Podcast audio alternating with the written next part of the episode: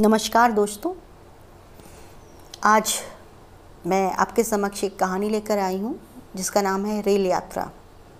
Rail यात्रा बनाम दास्तान तमाशा देखिए, आजकल लॉकडाउन है।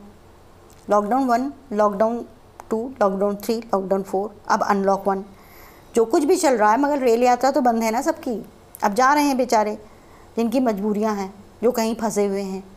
वरना तो जो मौज मस्ती के लिए इधर उधर घूमा करते थे, मेरी तरह वो तो सब घर में ही बैठे हैं। तो उन्हीं जो पुरानी यादें हैं, उन्हीं को याद कर करके, अब उन्हीं यात्राओं को याद कर करके, बस यही कहानी याद आती है, जो मैं आपके सामने प्रस्तुत करने जा रही हूँ। कहानी का नाम है रेल यात्रा बना दास्तान तमाशा और मेरा नाम है दीपा पांडे लखनऊ। वो गाना तो आपने सुना ही होगा। रेलिया बैरन, पिया को लिए जाए रे। बहुत बार इस लोकगीत पर नृत्य भी किया होगा, मगर ये ना सोचा होगा, जब रेल खुद नाच नचवाने लगती है, तब क्या हश्र होता है? क्योंकि जब भी रेल टिकट बुक कराने बैठो, अक्सर कंफर्म टिकट नहीं मिलता है। वेटिंग होती है, आखिरी चरणों तक धुक धुकी लगी रहती क्या यात्रा प्रारंभ कर पाएँगे? तत्काल का तो और भी बुरा हाल है। स्टेशनों में लंबी कतार और ऑनलाइन घर बैठे करना चाहो तो मौके पर नेट जाम में फंस जाओ। खैर, अगर कंफर्म टिकट हाथ में आ भी गई तो भी सुरक्षित यात्रा, शुभ यात्रा का कोई भरोसा नहीं। रेल की पटरियाँ अपनी जगह पर मौजूद रहेंगी या नहीं, इसकी गारंटी तो प्रभु भी ना दे सके। अब इन सब परेशानियों से तो सभी दो चार होते हैं, मगर मेरे पति और मैं, इन सबसे एक साथ ही कुछ नए नए पंगे और पाल लेते हैं। फिर जो हाल होता है, उसे देखकर तो यही गीत गाने का मन करता है कि रेलिया बैरन पिया को छोड़ जाए रे। तो हुआ यूँ कि गाज़ियाबाद में मैं, अपने भाई भाभी और दो बच्चों के परिवार के साथ में जो वहाँ रहते हैं, उनसे मिलने के लिए उनके घर गई। ठीक है? सभी जाते हैं अपने मायके। जो लौटने वाला दिन था, जिस दिन हमें वापसी थी, उस दिन मेरी भाभी ने पूछा, सुबह सुबह आठ बजे, कि दीदी, आज आप लोग की कितनी ट्रेन, कितने बजे की ट्रेन है? नेचुरली, जैसे सब पूछते हैं कि भाई, चाय पानी बनाना होगा, रास्ते का खाना रखना होगा। मैं तो इन सब चीज़ों में कोई ध्यान ही नहीं देती, कौन सी ट्रेन है? भाई, पति ने बुक कराया, वो जाने। मैंने इनकी तरफ़ देखा। ये बोले, संपर्क क्रांति है। पाँच या साढ़े पाँच बजे चलेगी तो यह सुनकर भाभी ने बोला कि, अरे दीदी, यहाँ से बस घंटे भर की दूरी में एक मॉल है और उसमें जो है टॉप फ्लोर में बर्फ़ का इतना बढ़िया उन्होंने नेचुरल सेट लगा रखा अगर आप जाएँगी तो आपका दिल खुश हो जाएगा। ये जून का महीना है, बढ़िया बर्फ़ की स्केटिंग करिए। यह सुनकर तो मैं बहुत खुश हो गई। मैंने कहा, अरे वाह! गाज़ियाबाद जैसी सड़ी जग, सड़ी गर्मी वाली जगह पे अगर हमें शिमला की ठंडी में एक दो घंटा भी रहने को मिल जाए तो क्या हर्ज है? अब मैंने अपने पति की तरफ़ देखा, जो इस चीज़ के लिए बिल्कुल भी तैयार नहीं थे कि भाई ये फालतू का काम क्यों आज हमें जाना भी है। तो हमने कैलकुलेट किया कि भैया एक घंटा जाना और एक घंटा आना, डेढ़ घंटे का शो चलो एक घंटा एक्स्ट्रा भी रख लो जाम वाम के लिए, तब भी तो अभी सुबह के आठ बजे हैं और सुबह दस बजे से शो शुरू हो जाते हैं। दस से ग्यारह, साढ़े ग्यारह का। उसके बाद, साढ़े ग्यारह बजे के बाद, फिर हर डेढ़ घंटे बाद वो कुछ लोग को डालते हैं, एक घंटा अंदर रखते हैं, बाहर निकाल लेते हैं। खैर, बहुत मना बना के मैं, मेरा बारह वर्षीय भतीजा और इनको लेकर हम लोग मॉल में पहुँच गए। जब हम लोग घर से निकले तो मॉल पहुँचते पहुँचते हमें करीब साढ़े ग्यारह बज गए थे। वहाँ पहुँचे, जल्दी से टिकट लिया क्योंकि हमने कार्य लेट हो गए हमें ग्यारह बजे तक पहुँचना चाहिए था, आधा घंटा है, कोई नहीं, अभी बहुत टाइम है। तो हम गए फटाफट अंदर, लेकिन अंदर जाने के लिए, टिकट लेने के बाद हमें उन्होंने पूरी स्कीमों की तरह तैयार किया। लेकिन अंदर जाके जो था, बड़ा ही आनंद आया क्योंकि पूरा बर्फ़ का इग्लू भी बना हुआ था, स्केटिंग भी थी, वहाँ पे स्लेज भी रखी हुई थी, बर्फ़ के गोले भी फेंक सकते थे और बहुत सारी मतलब ऐसी चीज़ें कि आपको लग रहा होगा कि आप बिल्कुल बर्फ़ वाली जगह में पहुँच गए। अरे अभी मत चले जाइएगा, जून है और मुझे नहीं लगता कि आजकल कोरोना टाइम पर उन्होंने अपना ये मॉल में बर्फ़ बर्फ़ का ये सब बना रखा होगा। अभी तो सब कुछ बंद है, ये तो दो साल पहले की बात बता रहे हैं हम आपको। तो हुआ यूँ कि जब ये सब करके बोले तो हम बाहर जब आए निकल करके तो हमने मैगडी में भतीजा था तो नेचुरली वो तो खाई गई। उसने कहा, खाएँगे? हमने कहा, बैठो। ये बोले कि, भैया ट्रेन का टाइम देखो। मैंने कहा, क्यों? आप ही ने तो बताया था, पाँच, साढ़े पाँच बजे की ट्रेन है, फिर क्यों परेशान है? मुश्किल से अभी एक बज रहा है। तो बोले, नहीं मैंने तो टिकट लिया नहीं था, बेटी ने ऑनलाइन बुक किया था मेल किया, उसमें समय नहीं दिख रहा है। एक बार फ़ोन कर लेता हूँ, लेकिन वो फ़ोन नहीं उठा रही है। तो मैंने कहा वो कोई बात नहीं। पहले बोलता देते तो मैं ही ध्यान दे देती। मैंने कहा अच्छा कोई बात नहीं। आप ऐसा करो, ट्रेन का नंबर बताओ और ये अभी ऑनलाइन मोबाइल में देख के बता देगा। तो इन्होंने मेरा मोबाइल तो भतीजे को पकड़ाया और अपने मोबाइल से नंबर बोलने लगे। ट्रेन नंबर सुनकर जो मेरा भतीजा है, वासु, बोला, फूफा जी, ये ट्रेन तो ग्यारह बजे ही निकल गई। क्या ये चौक पड़े? अरे फिर से देखो। हाँ फूफा जी, ये ट्रेन तो कलिंग उत्कल है और ये बारह बजे ही निकल जाती है। क्या ये संपर्क क्रांति नहीं है? मैंने तो उससे संपर्क क्रांति का टिकट लेने को बोला था। बोला, नहीं फूफा जी, अगर इसका number one eight four seven eight है, यही नंबर है तो फिर ये संपर्क क्रांति नहीं है। फिर क्या था? इनका माथा गर्म हो गया। बोले, अरे, मेरी कल बारह बजे से मीटिंग फिक्स है। सब तुम्हारी वजह से होता है। तुम हमेशा उल्टे सीधे प्रोग्राम बना लेती हो। चिल्लाते चिल्लाते अम्बाले में बैठे बैठे बेटे और चेन्नई में बैठी बेटी, दोनों को इन्होंने तत्काल टिकट लेने को बोल दिया, क्योंकि पता था कि किसका, जिसका भी नेट फास्ट होगा, टिकट मिल जाएगा। ये बात दिन की भी सही थी। थोड़ी देर में हम नीचे फटाफट भागे मॉल से नीचे उतरे, एक ऑटो लिया। ऑटो वाला थोड़ी दूर जाके गैस फिलिंग पे रुक गया। अभी उस पर बरस पड़े। वो भी बेचारा क्या करता? वो गैस भरवाने लगा तो ये ऑटो से उतर करके, बाहर निकल करके अपने ऑफ़िस फ़ोन मिलाकर मीटिंग नई सिरे से सेट करने लगे। फिर जैसे ही एक ने अपना ऑटो स्टार्ट किया, क्योंकि उनका ध्यान तो था नहीं तो दौड़ के उसमें सवार हो गए। तो मेरा भतीजा चिल्लाया, अरे फूफा जी, वो अपना ऑटो नहीं है, यहाँ आ जाओ आप। और सारे ऑटो चालक को हंसे। उन्हें लगे, मियाँ बीबी का झगड़ा है, ये तो बहुत बढ़िया हो रहा है, तमाशा चल रहा है। खैर, हम दोनों को आँखें तरेरते हुए ही अपनी ऑटो में आकर बैठ गए। जब तक घर पहुँचते ही कि बेटे का फ़ोन आ गया। बोला, पापा, टिकट हो गया। तो ये तुरंत बोले, ठीक है, अब अपनी बहन को मना कर दो। तो फ़ोन करते ही बेटी का भी फ़ोन आ गया। बोली, पापा, टिकट हो गया? ये बोले, अरे, जल्दी से कैंसिल कर दो, भाई ने भी बुक कर दिया है।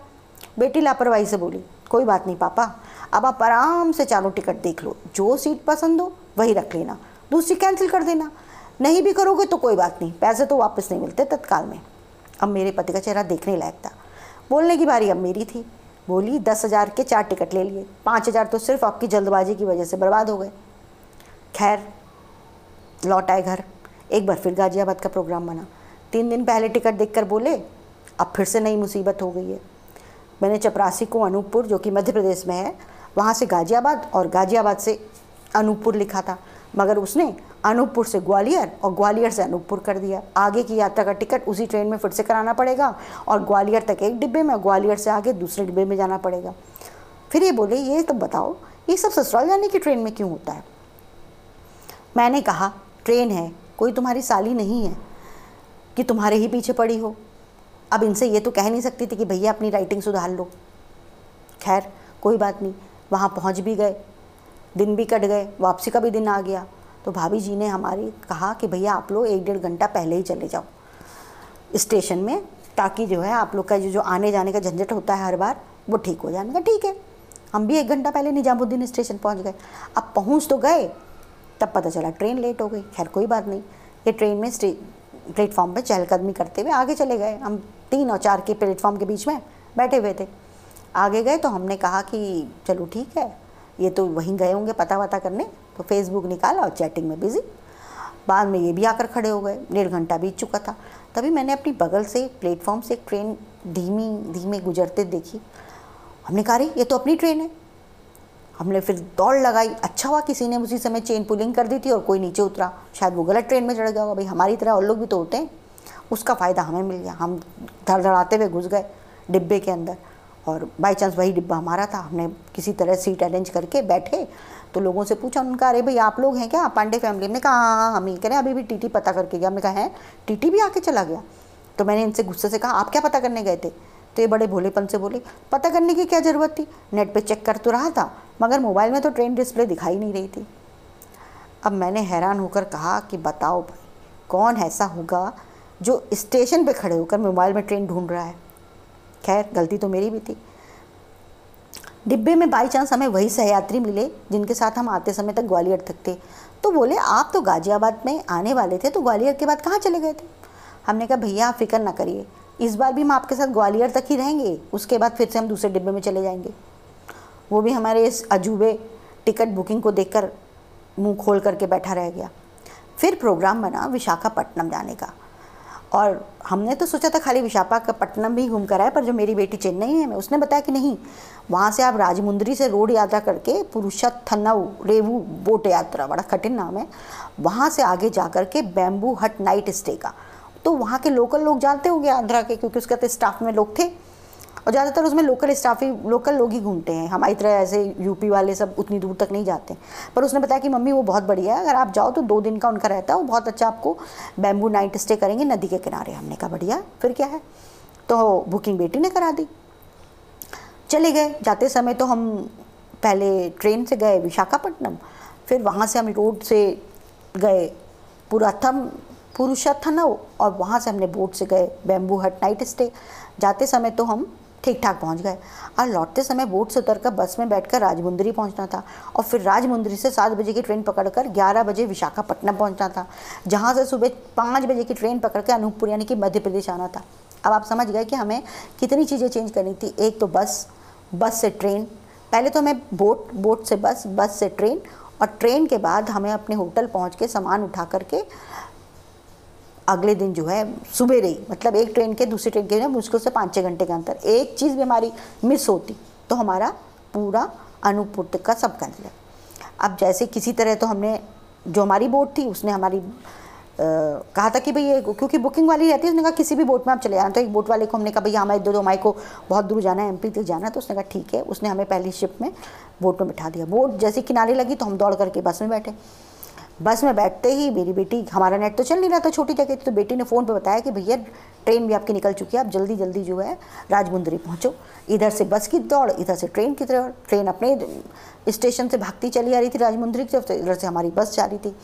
बस लगातार हमारी बेटी फ़ोन पर बता और हमारा दिल धक धक धक धक धक धक धक तो हमें बस वाले से कहा, भैया, ऐसा है, हमारी ट्रेन छूट जाएगी, तुम हमें स्टेशन में छोड़ देना। स्टेशन के किनारे, क्योंकि तो जाता नहीं रेलवे स्टेशन पे। उसने कहा, भैया एक्स्ट्रा पैसे लगे हमने कहा, भैया एक्स्ट्रा पैसे क्या? ले लो, बस हमें बस स्टेशन पे, रेलवे स्टेशन पर पहुँच, छोड़ दो। हम कभी राजमुंदरी थोड़ी ना गए थे। बहुत छोटा सा स्टेशन है। खैर, कभी बस आ गई, कभी ट्रेन आ गई, कभी बस आ गई, कभी ट्रेन, लग रहा था मिलेगी, नहीं मिलेगी, एक ट्रेन मतलब दो ट्रेन जाना, दो ट्रेन छूट जाना। तो उधर जैसे ही ट्रेन राजमुंदरी स्टेशन पे लगी, बस वाले ने भी तुरंत हमारी बस स्टेशन पे लगा दी। ट्रेन लगी थी तीन नंबर प्लेटफॉर्म में, छोटा सा प्लेटफॉर्म था, ट्रेन हमें दिख रही थी। जैसे हम स्टेशन के गेट पे पहुँचे, सामने ट्रेन दिखी, बस कनीम अंतर क्या था कि ट्रेन तो दिख रही थी, मगर हमें उसको सीढ़ी चढ़कर ऊपर पार करके पकड़ना था, क्योंकि एक और दो नंबर पे तो थी नहीं, वो तो तीन नंबर पे थी, दो और तीन वाले में। खैर, उसको देखा तो मेरे हाथ पैर फूल गए। ट्रेन सामने थी। ट्रेन सामने थी और अगर हमने इसको नहीं पकड़ा भागते हुए तो होगा क्या? ये चिल्लाए, भाग दीपा, भाग! और मेरे हाथ से सारा सामान लेकर सीढ़ी में दौड़ पड़े। अब ये तो खेलते वेलते रहते हैं, थोड़े स्पोर्ट्स पर्सनैलिटी हैं मैं तो ऐसी हूँ नहीं। मैंने कहा अगर ये ट्रेन आज छूट गई तो फिर मुझे कभी घूमने को नहीं मिलेगा। बस फिर क्या था? मैंने भी अपनी लॉन्ग स्कर्ट को कस के समेटा और जितनी तेज़ दौड़ सकती थी, दौड़ पड़ी। और ये आगे से दौड़ते हुए जा रहे थे। हर मिनट में पलट के कहते, भाग दीपा, भाग। और मेरे दिमाग में चल रहा था कि अच्छा है कि आंध्र प्रदेश के इस स्टेशन में आधे से ज़्यादा लोग तो हिंदी ही नहीं जानते। और जो मेरा नाम भी नहीं समझ रहे होंगे तो वो हमें जो समझ भी गए मतलब कि ये क्या कह रहा है? तो वो हमें कौन सा पहचानते हैं? मुझे क्या करना? बस पूरी शक्ति लगाकर भागते हुए ट्रेन के डिब्बे में चढ़ी गई। और ये डिब्बे के बाहर मुझसे पहले ही पहुँच चुके थे। खड़े होकर मुझे पुकार पुकार के नाक में दम कर चुके थे। जैसे ही इन्होंने अंदर पैर रखा, ट्रेन चल पड़ी। तभी बेटी का फ़ोन आया। ट्रेन मिल गई, क्योंकि उसको दिख चुका था, ट्रेन स्टार्ट हो चुकी है। ऑनलाइन तो हमने कहा हाँ किसी तरह मिल ही गई। मैंने अपनी फूलती सांसों को काबू में करते हुए कहा। उसने बोला हाँ मैंने नेट पे देख लिया है, राजमुंदरी से ट्रेन चल पड़ी है। चलो अब आप लोग आराम करो बाय खैर, ये का तमाशा हुआ। उसके बाद एक बार फिर, एक बार का किस्सा और बताती हूँ आपको कि हम शादी में दिल्ली जाने का प्रोग्राम बना तो मैंने इनसे कहा, देखो, अब तुम साफ़ हैंड राइटिंग में रेलवे फॉर्म भरना, नहीं तो ऑनलाइन टिकट ले लो, वरना फिर कहोगे, ससुराल जाने में ही गड़बड़ होती है। मैं इस बार कोई रिस्क नहीं लेना चाहती थी। और वापसी में था, मेरे साथ में अस्सी वर्ष से सासू जी को भी लाना था। इस बार घर से जल्दी निकलने का प्रोग्राम बना और टैक्सी भी बुक कर ली। टैक्सी वाले को बोला, सात नंबर प्लेटफॉर्म की तरफ़ से चलना संपर्क क्रांति सात नंबर पर लगेगी। खैर, निजामुद्दीन की सीढ़ियों पे चढ़कर मैं रेस्ट रूम में है, वहीं से आगे रास्ते को दो, डंडों से दो हिस्सों में डिवाइड करके प्लेटफॉर्म में जाने और आने का रास्ता बना रखा। जो जो निजामुद्दीन गए हैं आप लोग में से वो सब जानते होंगे। और जो नहीं गए उनके लिए मैं बता दूँ कि वहाँ पर उन्होंने इसलिए कर रखा है क्योंकि प्लेटफॉर्म में ऊपर उन्होंने स्कैनर रखे हुए हैं। तो एक साइड से जाने वालों के स्कैनर से बैग चेकिंग होती है और आधे हिस्से को डिवाइड कर रखा है डंडों से बाँस बाँस के, कि बाकी जो लौटने वाले उनकी कोई चेकिंग नहीं होती। हो गया। जब निजामुद्दीन स्टेशन पे हम लोग जा के बैठे तो वहाँ पर तीन चार बैग थे माता जी का भी बैग था तो तो फुर्ती से सीढ़ियाँ चढ़ उतर नहीं सकती थी। इसलिए इन्होंने कहा कि तुम ऐसा करो माता जी के साथ रेस्ट रूम में बैठो और मैं ये दो बैग पहले नीचे पहुँचा देता हूँ। तुम उसके बाद तुम नीचे रुक जाना, मैं दूसरी बार माता जी को ले आऊँगा। हमने कहा, ठीक है। तो मैं इनके साथ चली गई। जैसे ही मैंने बैग स्कैनर से बैग उठाया, तुरंत चेक करने वाले दो चार लोगों ने हमें रोक लिया और कहा, पीछे आओ। हमने कहा, ऐसा क्या है मेरे बैग में? तो मैंने पूछा, इनसे क्या चेकिंग चल रही है? तो बोले, ज्वेलर्स पदार्थ, शराब, यही चेक कर रहे हैं। तो मैंने कहा, हमें क्या? हमारे पास ये सब कहाँ है? तो ये बोले, अरे, दिल्ली में जो अपना पुराना यार मिला था ना, उसी ने दी है। विदेश से लाया था। मैंने संभाल कर रख दी। वो जो दो बैग माँ के पास है, उन्हीं में से एक में है ये। अब इनका चेहरा देखने लायक था। मुझे बहुत गुस्सा आया। मैंने कहा, कुछ ना कुछ तो तमाशा लगा ही रहता है हमारे साथ। मैंने कहा, अब क्या होगा? अब देखना। तुम्हें भी वो पीछे बुलाकर पूछताछ करेगा। मैंने स्टेशन की बेंच में सामान रखकर आराम से बैठ कर कहा। अब ये दोबारा ऊपर जाने को तैयार नहीं हुए। बोले, ऐसा करो, तुम ऊपर जाओ और बैग से बोतल निकाल कर एक थैले में रख लो और उसे लेकर चली आओ और बाद में मैं ऊपर जाकर माता जी और बैग दोनों को ले आऊँगा। मैंने कहा अच्छा ये क्या शराब की तस्करी नहीं है? मैं काम हरगिज नहीं करूँगी। इससे अच्छा है, मैं बोतल को टॉयलेट में खाली करके आ जाती हूँ। ना रहेगा बाँस और ना बचेगी बाँसुरी। ये बोले, कैसी बातें करती हो तुम? एक बोतल शराब कैरी करना कोई तस्करी है? मगर तुम तो जानती हो ये लोग बेफजूल परेशान करेंगे, पैसा मांगेंगे, फिर बोतल ही धर लेंगे। फिर खुश आदमी थी सर में बोले, सावित्री, अपने पति के प्राण सत्यवान से छुड़ा के लाई थी। तुम एक बोतल छुपा के नहीं ला सकती? मैंने कहा, क्यों? आपके प्राण बसेंगे क्या उस बोतल में? मैं ये काम हरगिज नहीं करूँगी। मैं भी जिद पे आ गई। ये बोले, मैं कसम खाता हूँ। आइंदा से गलती दोबारा कभी नहीं करूँगा। बस तुम इस बार मेरी मदद कर दो। देखो, एक ही घंटा बचा ट्रेन आने में। तुम जल्दी से बोतल लेकर आओ, फिर मैं माता जी को लेने दोबारा चला जाऊँगा। ये रोनी सूरत बनाकर बोले। अब फिर मैंने कहा अच्छा ठीक है। मैंने कहा, चलो लाइफ में ये एडवेंचर भी चाहिए। सही। इन्होंने तुरंत मेरा पर्स ले लिया और मुझे एक नीले रंग का जूट का थैला मुझे थमाकर कहा, जल्दी से जाओ और देर मत करना। रेस्ट रूम पहुँच जब मैं दोनों बैल खकालने लगी तो माता जी ने पूछा, क्या खो गया तुम्हारा? मैंने कहा, कुछ नहीं, बाहर चेकिंग चल रही है और ये दो दो बोतल लेकर घूम रहे हैं। इस मुसीबत को मैं बोतल झोले में डालकर ले जाऊँगी, फिर ये दोबारा आएँगे और आपको और ये सामान को ले ले जाएँगे। उनको कुछ समझ में आया, कुछ नहीं भी आया। बोली, मैं भी तुम्हारे साथ चलूँगी। मैंने कहा, आपका फ़ोन कहाँ है? मुझे दीजिए। तो बोली, मेरा फ़ोन तो पर्स में रह गया और वो तुम अपने साथ लेकर चली गई थी। अब मेरे पास मेरा फ़ोन भी नहीं था क्योंकि मेरा पर्स तो इन्होंने रख लिया था। थोड़ी देर तक मैं सोचती रही, बिना मैं उनको ये बता सकती थी कि मैं माता जी को लेकर आ रही हूँ। फिर मैंने कहा अच्छा चलो ठीक है। फिर मुझे आइडिया छूटा, सूझा। मैंने जूट का जो छोला था, जिसमें गिफ्ट पैक में बंधी हुई बोतलें थी, मैंने उसकी चेन बंद करके झोला माता जी को पकड़ा दिया और उन्हें अच्छे से समझाया कि आप जिधर से लोग लौट रहे हैं, डंडे के उस तरफ़ से, यानी कि जहाँ से चेकिंग नहीं हो रही। उधर से आप निकल जाओ आगे को। और मैं ये बैग जो है, जो सामान ही है खाली, इसको चैन करा के। और मैंने सोचा, ये बूढ़ी औरत का कौन झोला चेक करेगा? इत्तेफाक से उन्होंने नीले रंग की साड़ी भी पहनी हुई थी। जब उन्होंने झोला पहना तो लग भी नहीं रहा था साइड में कोई झूला, क्योंकि कलर्स जब आपस में मिल जाते हैं। इधर मैंने जैसे ही दोनों अपने बैग स्कैनर में डाले, तभी देखा माता जी डंडे के उस पार से खड़े होकर के मुझे देखने में लगी हुई थी कि मैं क्या कर रही हूँ। और उनके बगल में वही बंदा खड़ा था। जो लोगों को घेर घेर कर इस पार खदेड़ रहा था। अब मेरा तो हलक सूख गया। ओखल में सिर डाल दिया और माता जी खड़ी हैं ओखल में सिर डाले हुए। मैंने आँखों से और हाथ से उन्हें आगे बढ़ जाने का इशारा किया। शुक्र है वह समझ गई और तेज़ी से आगे बढ़ गई। मैं भी बैग उठाने को बढ़ गई। जब बैग उठाकर आगे बढ़ी तो देखा माता जी नदारत चारों तरफ़ नज़र दौड़ाई, मगर वो कहीं नज़र नहीं आई। निजामुद्दीन सा स्टेशन, पास में फ़ोन नहीं, दोनों हाथों में बैग, इधर से उधर भटकती फिरूँ। अब बुढ़ी औरत का विवरण देकर पूछूँ कोई लाभ नहीं हुआ। आधा घंटा बीत गया।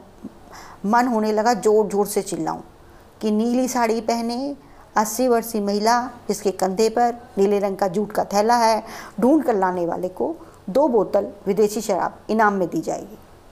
क्योंकि ये सारा तमाशा बोतलों की वजह से हुआ था। और बोतल का नाम सुनकर लोग माता जी को तुरंत खोज भी लेंगे।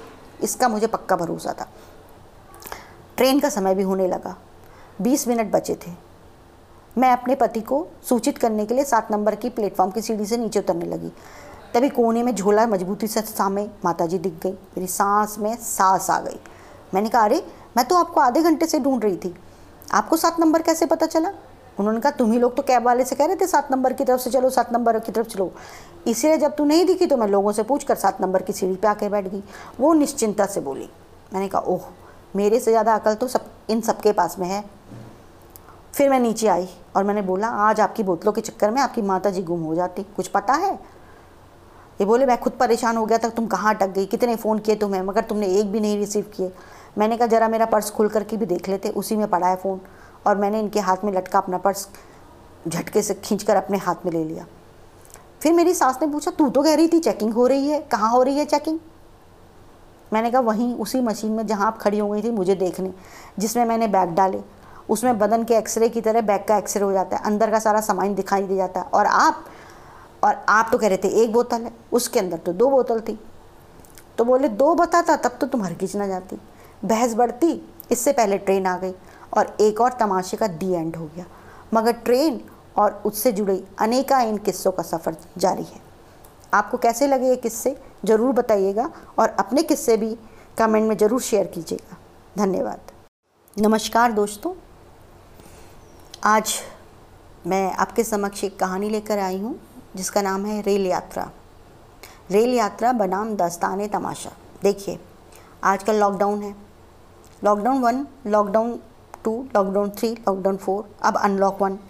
जो कुछ भी चल रहा है, मगर रेल यात्रा तो बंद है ना सबकी। अब जा रहे हैं बेचारे, जिनकी मजबूरियाँ हैं, जो कहीं फंसे हुए हैं। वरना तो जो मौज मस्ती के लिए इधर उधर घुमा करते थे, मेरी तरह, वो तो सब घर में ही बैठे हैं। तो उन्हीं जो पुरानी यादें हैं, उन्हीं को याद कर करके, अब उन्हीं यात्राओं को याद कर करके, बस यही कहानी याद आती है, जो मैं आपके सामने प्रस्तुत करने जा रही हूँ। कहानी का नाम है रेल यात्रा बना दास्तान तमाशा और मेरा नाम है दीपा पांडे लखनऊ। वो गाना तो आपने सुना ही होगा, रेलिया बैरन पिया को लिए जाए रे। बहुत बार इस लोकगीत पर नृत्य भी किया होगा, मगर ये ना सोचा होगा, जब रेल खुद नाच नचवाने लगती है, तब क्या हश्र होता है? क्योंकि जब भी रेल टिकट बुक कराने बैठो, अक्सर कंफर्म टिकट नहीं मिलता है। वेटिंग होती है, आखिरी क्षणों तक धुक धुकी लगी रहती, क्या यात्रा प्रारंभ कर पाएँगे? तत्काल का तो और भी बुरा हाल है। स्टेशनों में लंबी कतार और ऑनलाइन घर बैठे करना चाहो तो मौके पे नेट जाम में फंस जाओ। खैर, अगर कंफर्म टिकट हाथ में आ भी गई तो भी सुरक्षित यात्रा, शुभ यात्रा का कोई भरोसा नहीं। रेल की पटरियाँ अपनी जगह पर मौजूद रहेंगी या नहीं, इसकी गारंटी तो प्रभु भी ना दे सके। अब इन सब परेशानियों से तो सभी दो चार होते हैं, मगर मेरे पति और मैं, इन सबसे साथ ही कुछ नए नए पंगे और पाल लेते हैं। फिर जो हाल होता है, उसे देखकर तो यही गीत गाने का मन करता है कि रेलिया बैरन, पिया को छोड़ जाए रे। तो हुआ यूँ कि गाजियाबाद में मैं अपने भाई, भाभी और दो बच्चों के परिवार के साथ में जो वहाँ रहते हैं, उनसे मिलने के लिए उनके घर गई। ठीक है? सभी जाते हैं अपने मायके। जो लौटने वाला दिन था, जिस दिन हमें वापसी थी, उस दिन मेरी भाभी ने पूछा सुबह सुबह आठ बजे कि दीदी, आज आप लोग की कितनी ट्रेन, कितने बजे की ट्रेन है? नेचुरली जैसे सब पूछते हैं कि भाई चाय पानी बनाना होगा, रास्ते का खाना रखना होगा। मैं तो इन सब चीज़ों में कोई ध्यान ही नहीं देती कौन सी ट्रेन है। भाई पति ने बुक कराया, वो जाने। मैंने इनकी तरफ़ देखा, ये बोले, संपर्क क्रांति है पाँच या साढ़े पाँच बजे चलेगी तो यह सुनकर भाभी ने बोला कि, अरे दीदी, यहाँ से बस घंटे भर की दूरी में एक मॉल है और उसमें जो है टॉप फ्लोर में बर्फ़ का इतना बढ़िया उन्होंने नेचुरल सेट लगा रखा अगर आप जाएँगी तो आपका दिल खुश हो जाएगा। ये जून का महीना है, बढ़िया बर्फ़ की स्केटिंग करिए। यह सुनकर तो मैं बहुत खुश हो गई। मैंने कहा वाह, गाज़ियाबाद जैसी सड़ी जग, सड़ी गर्मी वाली जगह पे अगर हमें शिमला की ठंडी में एक दो घंटा भी रहने को मिल जाए तो क्या हर्ज है? अब मैंने अपने पति की तरफ़ देखा जो इस चीज़ के लिए बिल्कुल भी तैयार नहीं थे कि भाई ये फालतू का काम क्यों आज हमें जाना भी है। तो हमने कैलकुलेट किया कि भैया एक घंटा जाना और एक घंटा आना, डेढ़ घंटे का शो चलो एक घंटा एक्स्ट्रा भी रख लो जाम वाम के लिए, तब भी तो अभी सुबह के आठ बजे हैं और सुबह दस बजे से शो शुरू हो जाते हैं। दस से ग्यारह, साढ़े ग्यारह का। उसके बाद, साढ़े ग्यारह बजे के बाद, फिर हर डेढ़ घंटे बाद वो कुछ लोग को डालते हैं, एक घंटा अंदर रखते हैं, बाहर निकाल लेते हैं। खैर, बहुत मना बना के मैं, मेरा बारह वर्षीय भतीजा और इनको लेकर हम लोग मॉल में पहुँच गए। जब हम लोग घर से निकले तो मॉल पहुँचते पहुँचते हमें करीब साढ़े ग्यारह बज गए थे। वहाँ पहुँचे, जल्दी से टिकट लिया क्योंकि हमने कार्य लेट हो गए, हमें ग्यारह बजे तक पहुँचना चाहिए था, आधा घंटा है, कोई नहीं, अभी बहुत टाइम है। तो हम गए फटाफट अंदर, लेकिन अंदर जाने के लिए, टिकट लेने के बाद हमें उन्होंने पूरी स्कीमों की तरह तैयार किया। लेकिन अंदर जाके जो था, बड़ा ही आनंद आया क्योंकि पूरा बर्फ़ का इग्लू भी बना हुआ था, स्केटिंग भी थी, वहाँ पे स्लेज भी रखी हुई थी, बर्फ़ के गोले भी फेंक सकते थे और बहुत सारी मतलब ऐसी चीज़ें कि आपको लग रहा होगा कि आप बिल्कुल बर्फ़ वाली जगह में पहुँच गए। अरे, अभी मत चले जाइएगा, जून है और मुझे नहीं लगता कि आजकल कोरोना टाइम पर उन्होंने अपना ये मॉल में बर्फ़ बर्फ़ का ये सब बना रखा होगा। अभी तो सब कुछ बंद है, ये तो दो साल पहले की बात बता रहे हैं हम आपको। तो हुआ यूँ कि जब ये सब करके बोले तो हम बाहर जब आए निकल करके तो हमने मैगडी में भतीजा था तो नेचुरली वो तो खाई गई। उसने कहा, खाएँगे? हमने कहा, बैठो। ये बोले कि, भैया, ट्रेन का टाइम देखो। मैंने कहा, क्यों? आप ही ने तो बताया था। पाँच, साढ़े पाँच बजे की ट्रेन है, फिर क्यों परेशान है? मुश्किल से अभी एक बज रहा है। तो बोले, नहीं मैंने तो टिकट लिया नहीं था, बेटी ने ऑनलाइन बुक किया था मेल किया, उसमें समय नहीं दिख रहा है। एक बार फ़ोन कर लेता हूँ, लेकिन वो फ़ोन नहीं उठा रही है। तो मैंने कहा वो कोई बात नहीं। पहले बोलता देते तो मैं ही ध्यान दे देती। मैंने कहा अच्छा कोई बात नहीं। आप ऐसा करो, ट्रेन का नंबर बताओ और ये अभी ऑनलाइन मोबाइल में देख के बता देगा। तो इन्होंने मेरा मोबाइल तो भतीजे को पकड़ाया और अपने मोबाइल से नंबर बोलने लगे। ट्रेन नंबर सुनकर जो मेरा भतीजा है, वासु बोला, फूफा जी, ये ट्रेन तो ग्यारह बजे ही निकल गई। क्या? ये चौक पड़े? अरे फिर से देखो। हाँ फूफा जी, ये ट्रेन तो कलिंग उत्कल है और ये बारह बजे ही निकल जाती है। क्या? ये संपर्क क्रांति नहीं है? मैंने तो उससे संपर्क क्रांति का टिकट लेने को बोला था। बोला, नहीं फूफा जी, अगर इसका number one eight four seven eight है, यही नंबर है तो फिर ये संपर्क क्रांति नहीं है। फिर क्या था? इनका माथा गर्म हो गया। बोले, अरे, मेरी कल बारह बजे से मीटिंग फिक्स है। सब तुम्हारी वजह से होता है। तुम हमेशा उल्टे सीधे प्रोग्राम बना लेती हो। चिल्लाते चिल्लाते अम्बाले में बैठे बैठे बेटे और चेन्नई में बैठी बेटी, दोनों को इन्होंने तत्काल टिकट लेने को बोल दिया, क्योंकि पता था कि किसका, जिसका भी नेट फास्ट होगा, टिकट मिल जाएगा। ये बात दिन की भी सही थी। थोड़ी देर में हम नीचे फटाफट भागे मॉल से नीचे उतरे, एक ऑटो लिया। ऑटो वाला थोड़ी दूर जाके गैस फिलिंग पे रुक गया। अभी उस पर बरस पड़े वो भी बेचारा क्या करता? वो गैस भरवाने लगा तो ये ऑटो से उतर करके, बाहर निकल करके अपने ऑफ़िस फ़ोन मिलाकर मीटिंग नई सिरे से सेट करने लगी। फिर जैसे ही एक ने अपना ऑटो स्टार्ट किया, क्योंकि उनका ध्यान तो था नहीं तो दौड़ के उसमें सवार हो गए। तो मेरा भतीजा चिल्लाया, अरे फूफा जी, वो अपना ऑटो नहीं है, यहाँ आ जाओ आप। और सारे ऑटो चालक को भासे उन्हें लगे, मियाँ बीबी का झगड़ा है, ये तो बहुत बढ़िया हो रहा है, तमाशा चल रहा है। खैर, हम दोनों को आँखें तरेरते हुए ही अपनी ऑटो में आकर बैठ गए। जब तक घर पहुँचते ही कि बेटे का फ़ोन आ गया। बोला, पापा, टिकट हो गया। तो ये तुरंत बोले, ठीक है, अब अपनी बहन को मना कर दो। तो फ़ोन करते ही बेटी का भी फ़ोन आ गया। बोली, पापा, टिकट हो गया? ये बोले, अरे, जल्दी से कैंसिल कर दो, भाई ने भी बुक कर दिया है। बेटी लापरवाही से बोली, कोई बात नहीं पापा, अब आप आराम से चारों टिकट देख लो। जो सीट पसंद हो, वही रख लेना। दूसरी कैंसिल कर देना। नहीं भी करोगे तो कोई बात नहीं, पैसे तो वापस नहीं मिलते तत्काल में। अब मेरे पति का चेहरा देखने लायक था। बोलने की बारी अब मेरी थी। बोली, दस हज़ार के चार टिकट ले लिए। पाँच हज़ार तो सिर्फ़ आपकी जल्दबाजी की वजह से बर्बाद हो गए। खैर, लौट आए घर। एक बार फिर गाजियाबाद का प्रोग्राम बना। तीन दिन पहले टिकट देखकर बोले, अब फिर से नई मुसीबत हो गई है। मैंने चपरासी को अनूपपुर, जो कि मध्य प्रदेश में है, वहाँ से गाजियाबाद और गाजियाबाद से अनूपपुर लिखा था। मगर उसने अनूपपुर से ग्वालियर और ग्वालियर से अनूपपुर कर दिया। आगे की यात्रा का टिकट उसी ट्रेन में फिर से कराना पड़ेगा और ग्वालियर तक एक डिब्बे में ग्वालियर से आगे दूसरे डिब्बे में जाना पड़ेगा। फिर ये बोले, ये तो बताओ, ये सब ससुराल जाने की ट्रेन में क्यों होता है? मैंने कहा, ट्रेन है, कोई तुम्हारी साली नहीं है कि तुम्हारे ही पीछे पड़ी हो। अब इनसे ये तो कह नहीं सकती थी कि भैया अपनी राइटिंग सुधार लो। खैर, कोई बात नहीं, वहाँ पहुँच भी गए, दिन भी कट गए, वापसी का भी दिन आ गया। तो भाभी जी ने हमारी कहा कि भैया आप लोग एक डेढ़ घंटा पहले ही चले जाओ स्टेशन में, ताकि जो है आप लोग का जो जो आने जाने का झंझट होता है हर बार, वो ठीक हो जाने का। ठीक है, हम भी एक घंटा पहले निजामुद्दीन स्टेशन पहुँच गए। अब पहुँच तो गए, तब पता चला ट्रेन लेट हो गई। खैर, कोई बात नहीं, ये ट्रेन में प्लेटफॉर्म पर चहलकदमी करते हुए आगे चले गए। हम तीन और चार के प्लेटफॉर्म के बीच में बैठे हुए थे।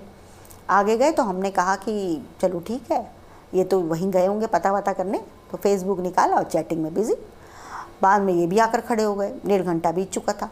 तभी मैंने अपनी बगल से प्लेटफॉर्म से एक ट्रेन धीमी, धीमे गुजरते देखी। हमने कहा रही ये तो अपनी ट्रेन है। हमने फिर दौड़ लगाई। अच्छा हुआ किसी ने उसी समय चेन पुलिंग कर दी थी और कोई नीचे उतरा। शायद वो गलत ट्रेन में चढ़ गया होगा। भाई, हमारी तरह और लोग भी तो होते हैं। उसका फ़ायदा हमें मिल गया। हम धड़धड़ाते हुए घुस गए डिब्बे के अंदर। और बाई चांस वही डिब्बा हमारा था। हमने किसी तरह सीट अरेंज करके बैठे। तो लोगों से पूछा, उनका, अरे भाई, आप लोग हैं क्या? पांडे फैमिली ने कहा हाँ हाँ हम ही कह रहे अभी भी टीटी पता करके गया। हमने कहा, है? टीटी भी आके चला गया। तो मैंने इनसे गुस्से से कहा, आप क्या पता करने गए थे? तो ये बड़े भोलेपन से बोले, पता करने की क्या ज़रूरत थी? नेट पे चेक कर तो रहा था, मगर मोबाइल में तो ट्रेन डिस्प्ले दिखाई नहीं रही थी। अब मैंने हैरान होकर कहा कि, बताओ भाई, कौन ऐसा होगा जो स्टेशन पे खड़े होकर मोबाइल में ट्रेन ढूंढ रहा है? खैर, गलती तो मेरी भी थी। डिब्बे में बाई चांस हमें वही सहयात्री मिले, जिनके साथ हम आते समय तक ग्वालियर तक थे तो बोले, आप तो गाजियाबाद में आने वाले थे तो ग्वालियर के बाद कहाँ चले गए थे? हमने कहा, भैया, आप फ़िक्र ना करिए। इस बार भी हम आपके साथ ग्वालियर तक ही रहेंगे, उसके बाद फिर से हम दूसरे डिब्बे में चले जाएँगे। वो भी हमारे इस अजूबे टिकट बुकिंग को देखकर मुँह खोल करके बैठा रह गया। फिर प्रोग्राम बना विशाखापट्टनम जाने का। और हमने तो सोचा था खाली विशाखापट्टनम भी घूम कर आए, पर जो मेरी बेटी चेन्नई है, मैं उसने बताया कि नहीं। वहाँ से आप राजमुंदरी से रोड यात्रा करके पुरुषथनऊ रेवू बोट यात्रा, बड़ा कठिन नाम है, वहाँ से आगे जा कर के बैम्बू हट नाइट स्टे का। तो वहाँ के लोकल लोग जानते होंगे आंध्रा के, क्योंकि उसके स्टाफ में लोग थे। और ज़्यादातर उसमें लोकल स्टाफ ही लोकल लोग ही घूमते हैं। हमारी तरह ऐसे यूपी वाले सब उतनी दूर तक नहीं जाते। पर उसने बताया कि मम्मी वो बहुत बढ़िया है। अगर आप जाओ तो दो दिन का उनका रहता है। वो बहुत अच्छा आपको बैम्बू नाइट स्टे करेंगे नदी के किनारे। हमने कहा, बढ़िया, फिर क्या है? तो बुकिंग बेटी ने करा दी।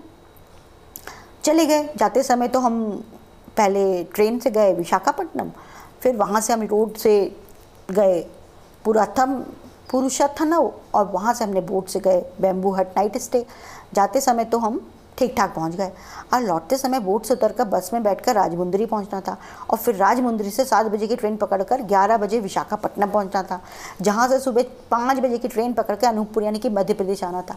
अब आप समझ गए कि हमें कितनी चीज़ें चेंज करनी थी। एक तो बस बस से ट्रेन, पहले तो हमें बोट बोट से बस बस से ट्रेन और ट्रेन के बाद हमें अपने होटल पहुँच के सामान उठा करके अगले दिन जो है, सुबह रही। मतलब एक ट्रेन के, दूसरी ट्रेन के ना मुश्किल से पाँच छः घंटे का अंतर। एक चीज़ भी हमारी मिस होती तो हमारा पूरा तक का सब कैंसिल अब जैसे किसी तरह तो हमने, जो हमारी बोट थी, उसने हमारी कहा था कि भाई ये, क्योंकि बुकिंग वाली रहती है, उसने कहा किसी भी बोट में आप चले जाना। तो एक बोट वाले को हमने कहा भैया हमारे दो दो हमारे को बहुत दूर जाना है एमपी तक जाना है। तो उसने कहा, ठीक है। उसने हमें पहली शिप में बोट में बिठा दिया। बोट जैसे किनारे लगी तो हम दौड़ करके बस में बैठे।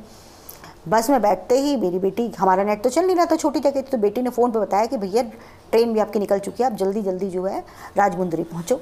इधर से बस की दौड़, इधर से ट्रेन की तरह ट्रेन अपने स्टेशन से भागती चली आ रही थी राजमुंदरी की तरफ़ इधर से हमारी बस जा रही थी।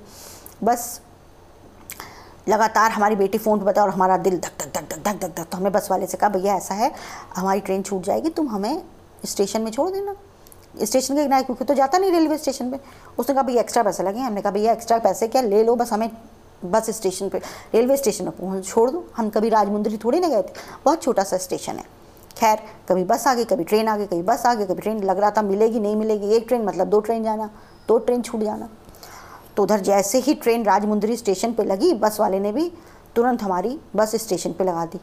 ट्रेन लगी थी तीन नंबर प्लेटफॉर्म में, छोटा सा प्लेटफॉर्म था, ट्रेन हमें दिख रही थी। जैसे हम स्टेशन के गेट पे पहुँचे, सामने ट्रेन दिखी, बस कनीम अंतर क्या था कि ट्रेन तो दिख रही थी, मगर हमें उसको सीढ़ी चढ़कर ऊपर पार करके पकड़ना था, क्योंकि एक और दो नंबर पे तो थी नहीं, वो तो तीन नंबर पे थी, दो और तीन वाले में। खैर, उसको देखा तो मेरे हाथ पैर फूल गए। ट्रेन सामने थी। ट्रेन सामने थी और अगर हमने इसको नहीं पकड़ा भागते हुए तो होगा क्या? ये चिल्लाए, भाग दीपा, भाग। और मेरे हाथ से सारा सामान लेकर सीढ़ी में दौड़ पड़े। अब ये तो खेलते वेलते रहते हैं, थोड़े स्पोर्ट्स पर्सनैलिटी हैं। मैं तो ऐसी हूँ नहीं। मैंने कहा अगर ये ट्रेन आज छूट गई तो फिर मुझे कभी घूमने को नहीं मिलेगा। बस फिर क्या था? मैंने भी अपनी लॉन्ग स्कर्ट को कस के समेटा और जितनी तेज़ दौड़ सकती थी, दौड़ पड़ी। और ये आगे से दौड़ते हुए जा रहे थे। हर मिनट में पलट के कहते, भाग दीपा, भाग। और मेरे दिमाग में चल रहा था कि अच्छा है कि आंध्र प्रदेश के इस स्टेशन में आधे से ज़्यादा लोग तो हिंदी ही नहीं जानते। और जो मेरा नाम भी नहीं समझ रहे होंगे तो वो हमें जो समझ भी गए मतलब कि ये क्या कह रहा है? तो वो हमें कौन सा पहचानते हैं? मुझे क्या करना?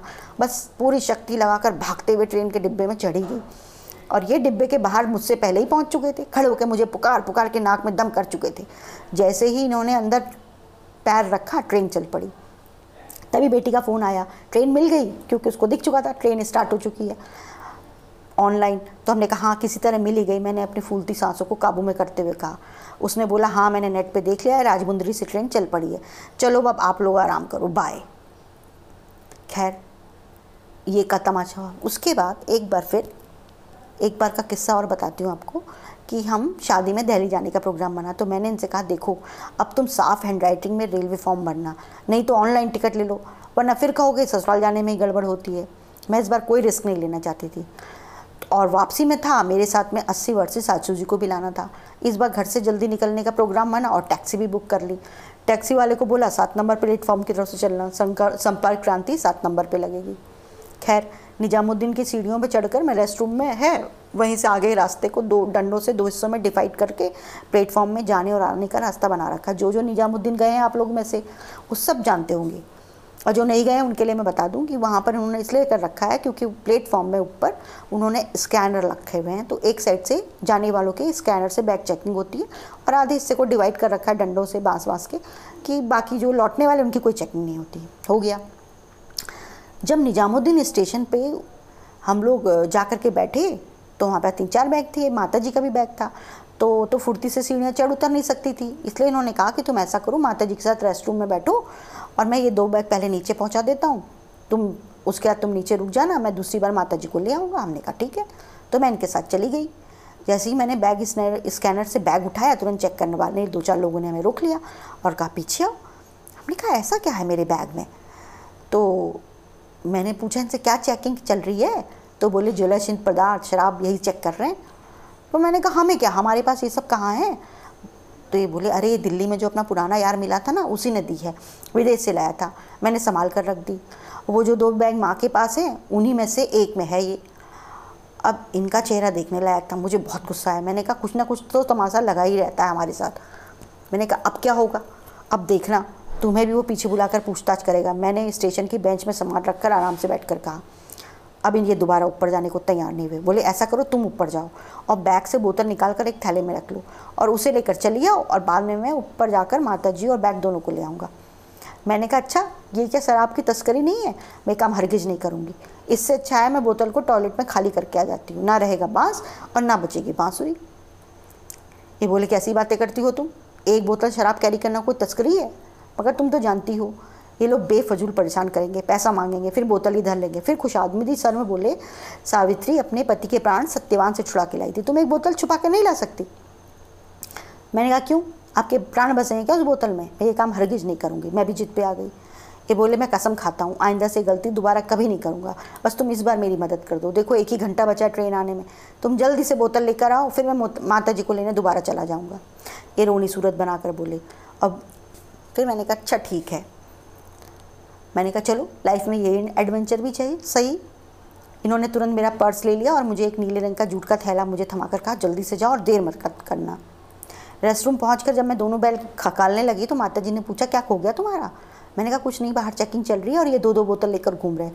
इस मुसीबत को मैं बोतल झोले में डाल कर ले जाऊँगी, फिर ये दोबारा आएँगे और आपको और ये सामान को ले ले जाएँगे। उनको कुछ समझ में आया, कुछ नहीं भी आया। बोली, मैं भी तुम्हारे साथ चलूँगी। मैंने कहा, आपका फ़ोन कहाँ है? मुझे दीजिए। तो बोली, मेरा फ़ोन तो पर्स में रह गया और वो तुम अपने साथ लेकर चली गई थी। अब मेरे पास मेरा फ़ोन भी नहीं था क्योंकि मेरा पर्स तो इन्होंने रख लिया था। थोड़ी देर तक मैं सोचती रही, बिना मैं उनको ये बता सकती थी कि मैं माता जी को लेकर आ रही हूँ। फिर मैंने कहा अच्छा चलो ठीक है। फिर मुझे आइडिया छूटा, सूझा। मैंने जूट का जो छोला था, जिसमें गिफ्ट पैक में बंधी हुई बोतलें थी, मैंने उसकी चेन बंद करके झोला माता जी को पकड़ा दिया और उन्हें अच्छे से समझाया कि आप जिधर से लोग लौट रहे हैं, डंडे के उस तरफ़ से, यानी कि जहाँ से चेकिंग नहीं हो रही। उधर से आप निकल जाओ आगे को। और मैं ये बैग जो है, जो सामान ही है खाली, इसको चैन करा के। और मैंने सोचा, ये बूढ़ी औरत का कौन झोला चेक करेगा? इत्तेफाक से उन्होंने नीले रंग की साड़ी भी पहनी हुई थी। जब उन्होंने झोला पहना तो लग भी नहीं रहा था साइड में कोई झूला, क्योंकि कलर्स जब आपस में मिल जाते हैं। इधर मैंने जैसे ही दोनों अपने बैग स्कैनर में डाले, तभी देखा माता जी डंडे के उस पार से खड़े होकर के मुझे देखने में लगी हुई थी कि मैं क्या कर रही हूँ। और उनके बगल में वही बंदा खड़ा था, जो लोगों को घेर घेर कर इस पार खदेड़ रहा था। अब मेरा तो हलक सूख गया, ओखल में सिर डाल दिया और माता जी खड़ी हैं ओखल में सिर डाले हुए। मैंने आँखों से और हाथ से उन्हें आगे बढ़ जाने का इशारा किया। शुक्र है वह समझ गई और तेज़ी से आगे बढ़ गई। मैं भी बैग उठाने को बढ़ गई। जब बैग उठाकर आगे बढ़ी तो देखा माता जी नदारत चारों तरफ़ नज़र दौड़ाई, मगर वो कहीं नज़र नहीं आई। निजामुद्दीन सा स्टेशन, पास में फ़ोन नहीं, दोनों हाथों में बैग, इधर से उधर भटकती फिरूँ। अब बुढ़ी औरत का विवरण देकर पूछूँ, कोई लाभ नहीं हुआ, आधा घंटा बीत गया। मन होने लगा ज़ोर ज़ोर से चिल्लाऊं कि नीली साड़ी पहने अस्सी वर्षीय महिला जिसके कंधे पर नीले रंग का जूट का थैला है, ढूंढ कर लाने वाले को दो बोतल विदेशी शराब इनाम में दी जाएगी। क्योंकि ये सारा तमाशा बोतलों की वजह से हुआ था और बोतल का नाम सुनकर लोग माता जी को तुरंत खोज भी लेंगे। इसका मुझे पक्का भरोसा था। ट्रेन का समय भी होने लगा। बीस मिनट बचे थे। मैं अपने पति को सूचित करने के लिए सात नंबर की प्लेटफॉर्म की सीढ़ी से नीचे उतरने लगी। तभी कोने में झोला मजबूती से सामने माता जी दिख गई। मेरी सांस में सांस आ गई। मैंने कहा, अरे, मैं तो आपको आधे घंटे से ढूंढ रही थी। आपको सात नंबर कैसे पता चला?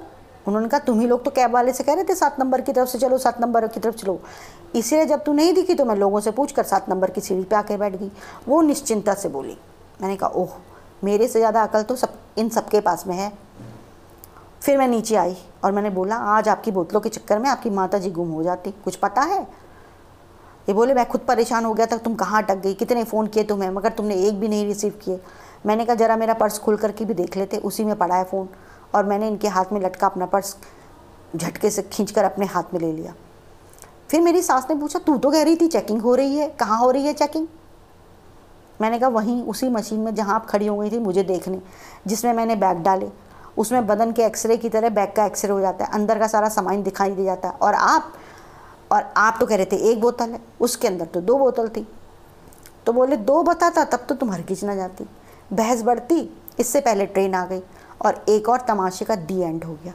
मगर ट्रेन और उससे जुड़े अनेका इन किस्सों का सफ़र जारी है। आपको कैसे लगे ये किस्से? ज़रूर बताइएगा और अपने किस्से भी कमेंट में ज़रूर शेयर कीजिएगा। धन्यवाद।